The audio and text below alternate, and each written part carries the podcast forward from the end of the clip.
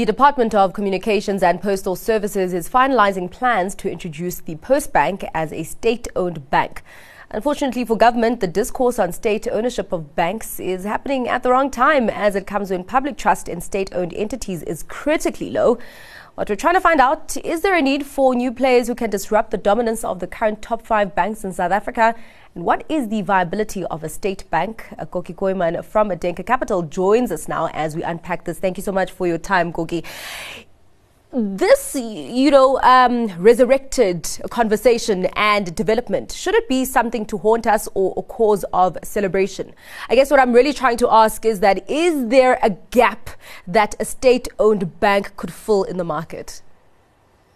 I, I, look, it's always an important question to ask, but uh, I think let's just start off quickly by looking at state owned banks in other countries. Yes. And there are a few that, that come to mind. One is China, I've got a lot of state owned banks, Russia, Brazil, by the way, there's already three, uh, India, all four in the BRICS. So mm-hmm. all four have, have big uh, state owned banks, and then there's Indonesia, Turkey. Those are the six countries that are very well known for their state owned banks. Um, and what is fascinating is there are normally four reasons why these banks were created. Uh, in the case of India, China, they were there for a long time and largely because the government, being, uh, and Russia as well, being either communist or socialist, distrusted the private sector okay. and the markets. So, and they felt they w- were better at directing lending uh, to its citizens or to businesses than the private sector.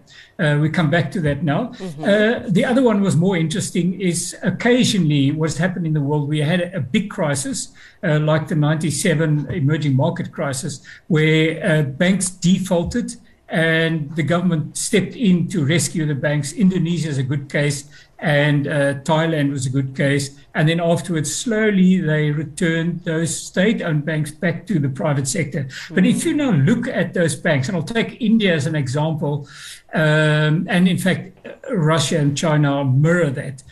The state owned banks in India in 2003 uh, control or won 80% of the total lending in the country. Okay. Uh, in the subsequent uh, 20 years, that market share has fallen to less than 50%. So, what has actually happened? Your private sector banks have grown much faster and taken market share away from the very dominant government banks. And why is that? Quite obviously, because the private sector banks were better at giving service, had better technology. Um, so when you then think of a, a state-owned bank, it would, it would do three things, which it has to compete on with the private sector banks. The one is taking in deposits. Now, generally, state-owned banks can give the same deposit yields than uh, than private sector banks. So there they normally do compete. The second one, however, is your service levels and your transactions. Now, if you just think of the service levels we've had from, let's say, uh, Transnet, from mm. Post Office itself, uh, and you can see that in India and in China and in Russia, the state owned banks couldn't compete with the private sector banks in terms of the quality of service they delivered to their clients. And so that led to the third one.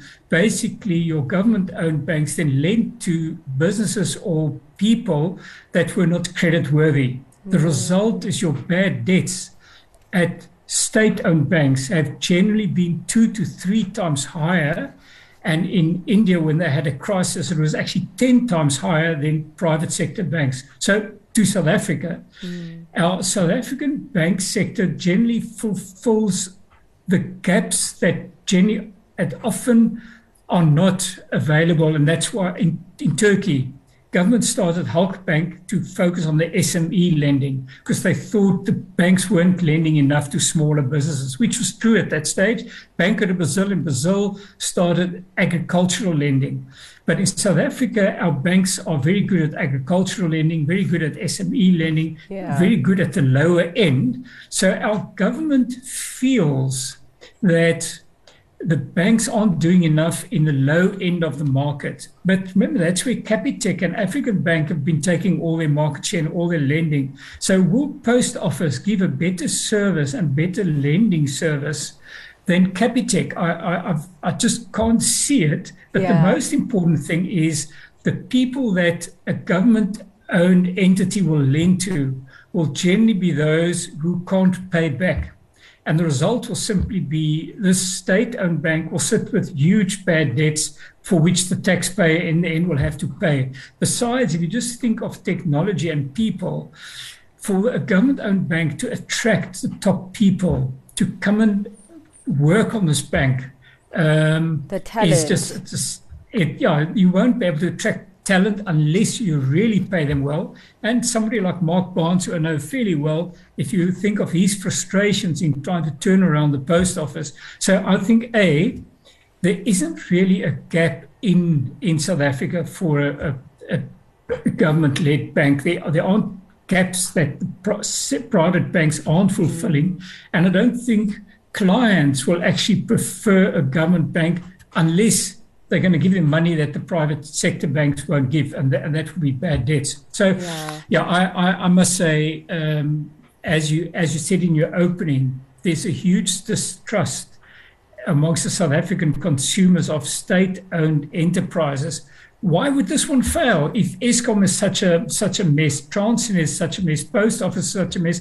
Why would a state-owned bank suddenly uh, work? Yeah, Akoki, you bring so many interesting points, but I just want to uh, go into the kind of function to serve the underserved market. You say that there really isn't a gap to fill there, but some would argue actually that there is still a gap to be filled there because, for example, you still have players, for example, like Shoprite uh, and Pick n Pay. Um, adding in these uh, banking functions where they're not fully fledged banks, but they do have some banking functions, arguing that, you know what, we're actually serving the market that actually cannot access uh, the private banks.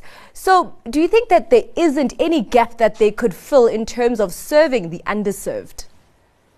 It's, it's a very good question. And if you look at where your so called um, fintech or, or, or uh, banks who work through WhatsApps or, or, or, phones have succeeded and grown massively. It's Africa. Mm. And uh, when you have a look at that, and we actually did quite a study looking at countries where traditional banks didn't do well. Um, it was where they didn't have a good branch infrastructure like we have in South Africa. So generally, South Africa's branch infrastructure has been quite good, but but where you are right, because of the increasing costs of staff, personnel, uh, just physical property, transporting cash. Cash is a very, very expensive um, you know, asset to transport to have in those branches.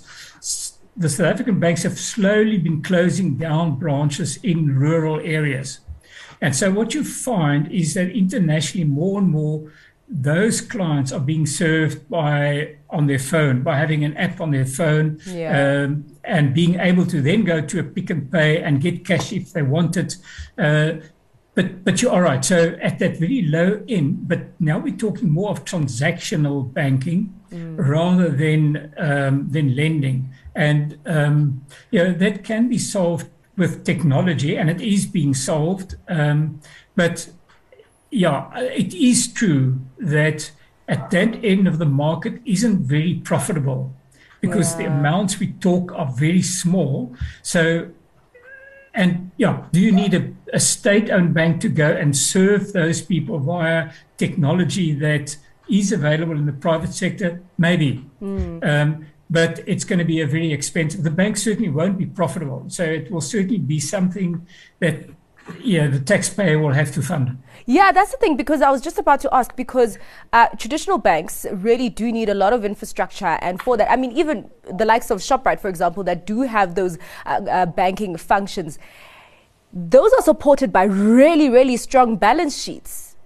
You yeah. look at government, yeah. and it, it's like, where, where's it all going to come from? So is it yeah. all the taxpayer? Yeah.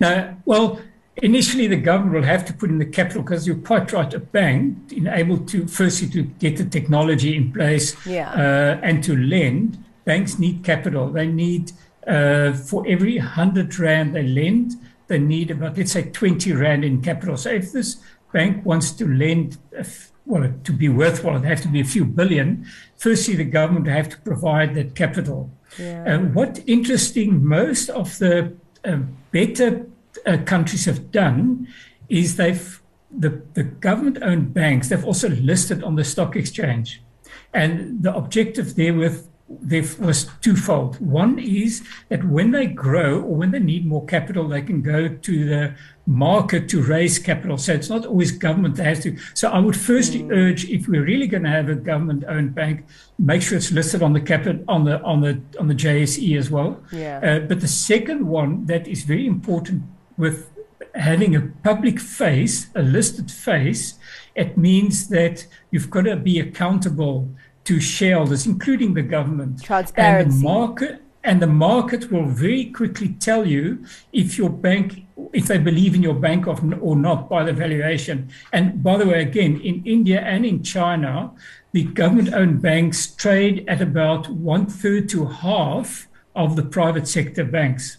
Uh, so you can see the market even there. And the Chinese government-owned banks are fairly well run. Indian ones have been recapitalized after the last disaster, um, but even there they trade at half the private sector valuation. So it means that for a hundred rand loan, you've got to raise twice the amount of capital as a private sector bank. So, but but the good thing that those governments have done is they did list them, so it is in the full public scrutiny. Uh, the financial analysts write the reports. People like yourself will, when they report their results, ask the CEO to be accountable. Ask him, yeah. So uh, that certainly would help. Um, and uh, you know also for the public to see where the money is going to and, and, and the market to decide whether the bank is working or not. Yeah. All right. Well, Okoki, I'm sure we'll be having this conversation again because the Yeah. South African Reserve Bank has given Postbank until the end of December to clean up house. Um, yeah. So quite interesting that you talk about the trend that, for example, in India, uh, they used to control 80% of the lending, and now that trend has gone up to gone down to below 50%. But also, you maybe want to ask if this is maybe a good time to be a new bank in the South African landscape with all the bullishness that we have seen from analysts on the South African banks. But it's a wait and see game. And of course, we will be uh, tracking those developments. Thank you so much for your time. Kokkie Kooyman is from Denker Capital.